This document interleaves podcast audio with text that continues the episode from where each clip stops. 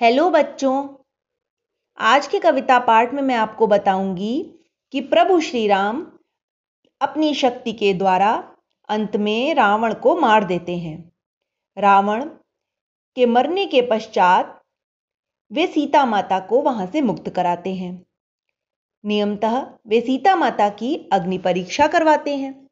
उसके उपरांत विभीषण जी अनेक उपहार वस्त्र आभूषण आदि देकर वानर सेना को धन्य करते हैं।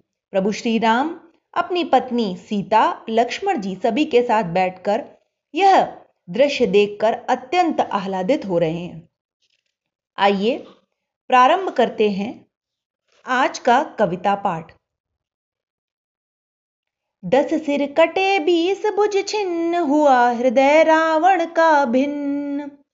दिया उसे भी अपना धाम, परम दया में है श्री राम रोती है रावण की रानी, इस जग की बस यही कहानी।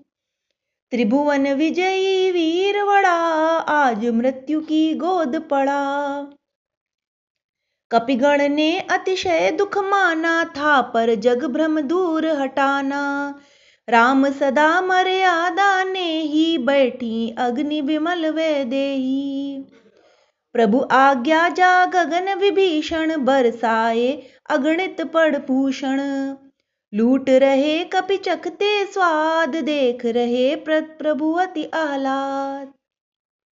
तो बच्चों, यह था आज का कविता पाठ। Okay, bye.